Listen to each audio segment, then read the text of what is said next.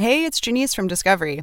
Curiosity Daily's success over the years means we have an amazing archive to pull from. Take a listen to this episode from a few years back to get smarter in just a few minutes. We'll be back with fresh episodes soon. Hi, you're about to get smarter in just a few minutes with Curiosity Daily from Curiosity.com. I'm Cody Gough. And I'm Ashley Hamer. Today, you learn about why students with greater emotional intelligence do better in school, how scientists solved an 80 year mystery of how atoms split, and an adorable discovery that changes what we know about the canine brain. Spoiler, it involves wolf puppies. Get ready for a cuteness overload. Let's satisfy some curiosity. Your intelligence quotient, or IQ, isn't everything. According to new research published in the journal Psychological Bulletin, high intelligence is great, but we absolutely have to pay attention to EQ, as in emotional intelligence. I mean, emotional quotient, technically, but Technically, we're going to call it emotional intelligence. That's what most researchers do. Yeah. So, the researchers in this study found that students do better in school when they can understand and manage their emotions. And emotional intelligence is relatively new to academic research. The concept was first conceived in the 1990s, and it refers to your ability to monitor and discriminate between the emotions of both yourself and others, and to use that knowledge to guide your actions. Past research suggests that people with high emotional intelligence generally perform better at their jobs and experience greater health and well being throughout their lives. That's why a lot of schools have started social and emotional learning programs to help develop students' emotional intelligence, or EQ. There's some evidence that those programs can improve academic achievement, but this new research is the first time there's been a comprehensive meta analysis that really digs into the effect. The researchers looked at data from more than 160 studies, representing more than 42,000 students, and they ranged in age from elementary school to college. They found that emotionally intelligent students get better grades and higher test scores, even when controlling for intelligence and personality. That may be because EQ helps students manage school related feelings like test anxiety, boredom, and disappointment, so they would avoid being thrown off course by those challenges. That keeps kids on track for success. Plus, if a student can figure out how to understand human motivation and emotion, they also have an advantage in subjects like history, language, and literature. You might not need to discriminate between complex emotions in order to understand a chemical reaction or algebraic formula, but it does help if you need to understand a great work of art or literature. But the answer here isn't to test emotional intelligence in schools and target kids with low emotional intelligence. The researchers say that would be a mistake, as that could stigmatize those students and make them fall behind even more. Instead, schools can work on everyone's emotional intelligence, teachers included. That way, everyone benefits. It turns out that when you split the atom, it doesn't split evenly. And now scientists know why. A new discovery has solved an important mystery about how many of the elements that make up the universe came to exist. This is huge. This all has to do with fission, which is the scientific term for splitting an atom. In fission, the protons and neutrons in an atom's nucleus are split apart, which forms two smaller nuclei and releases a lot of energy in the process. That energy is what gives nuclear reactors and atomic bombs their power.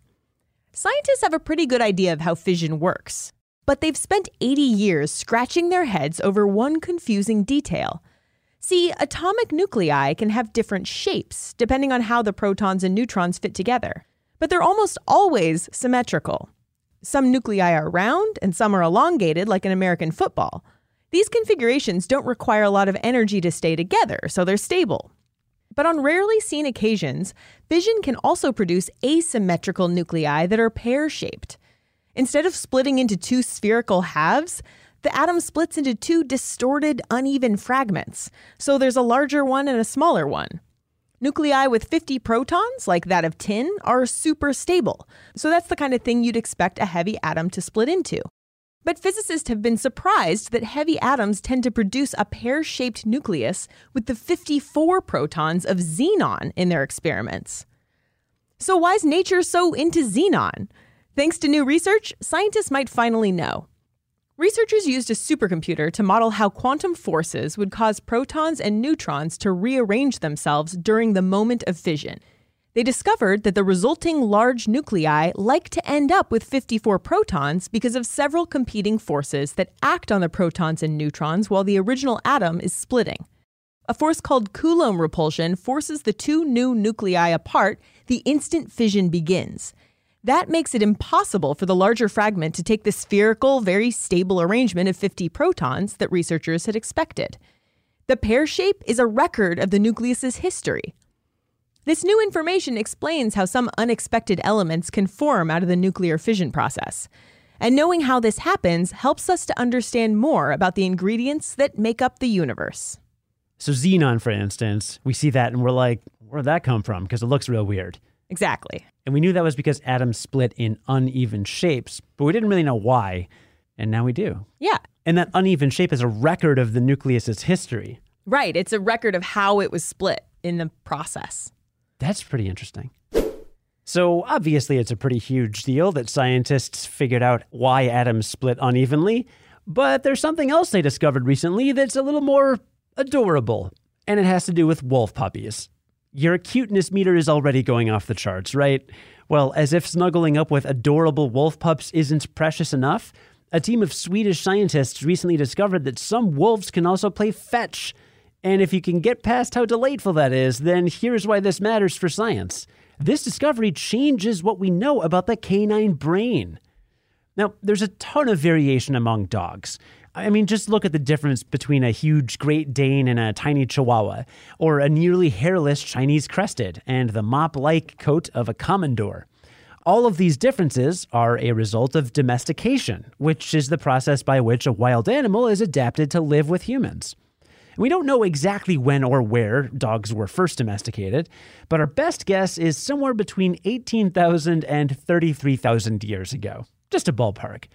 There are two leading theories about how our relationship with man's best friend first came to be. One idea is that ancient humans took in orphaned wolf puppies, caring for the tamest and culling the ones that were too aggressive to handle. The other thought is that dogs domesticated themselves. Tame wolves who scavenged near early human settlements ate better than their wily counterparts, and that meant that they were more fit and therefore more likely to reproduce. We've believed for a long time that dogs developed the cognitive abilities necessary to follow human cues after becoming domesticated. In fact, that's the whole reason researchers at Stockholm University were using wolf puppies. They wanted to see how the cognitive abilities of domesticated and wild canines were different. They figured that if a stranger threw a tennis ball for both of them and asked them to bring it back, the dogs would retrieve the ball and the wolves wouldn't. So they were stunned when several of the eight week old wolf puppies actually fetched the ball. Looking back, the researchers admit it makes perfect sense. Pups that responded to human directions probably had an advantage in those early stages of domestication. So it's reasonable that some wolves would still follow human cues today. So maybe we didn't train dogs to be our best friends as much as we think. Maybe dogs were ready to be our friends all along. Aw. Maybe dogs were just the friends we made along the way. Before we recap what we learned today, we have a quick correction. Remember on Friday when we told you we have a new studio phone line and you can leave us a voicemail? Yeah, so apparently we gave you the wrong number. Hey, when uh, when successful people admit their failures, they're more likable.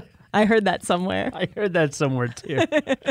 I this is my fault. Look, we have fact checkers and writers and people that make sure that all our science is right, but apparently no one was around to make sure that Cody knew the right number for the studio line. So I apologize for that if you tried to call us and leave us a voicemail. Here's the real phone number. I promise I just called it 3 times to make sure. The studio number is 312 596 5208. So you can call us, leave us a voicemail. Again, that's 312 596 5208. And that number is, of course, in the US. So if you're an international caller, you'll have to look up instructions for dialing international codes and all that stuff. But our US phone number, for sure, is 312 596 5208. And you can call and ask listener questions, and you may hear your voice on this podcast. Okay, so now let's recap what we learned today. Well, I learned that EQ is just as important as IQ for academic achievement. If students can deal with their emotions and predict other people's emotions, they'll just be better in school. Yeah. And I learned the very complex but very well explained, Ashley, science, of how scientists figured out why atoms split unevenly. And that's because of several competing forces that act on protons and neutrons. And that helps us understand more about the ingredients that make up the universe. NBD. And I learned that some wolf puppies are born ready to play fetch with humans.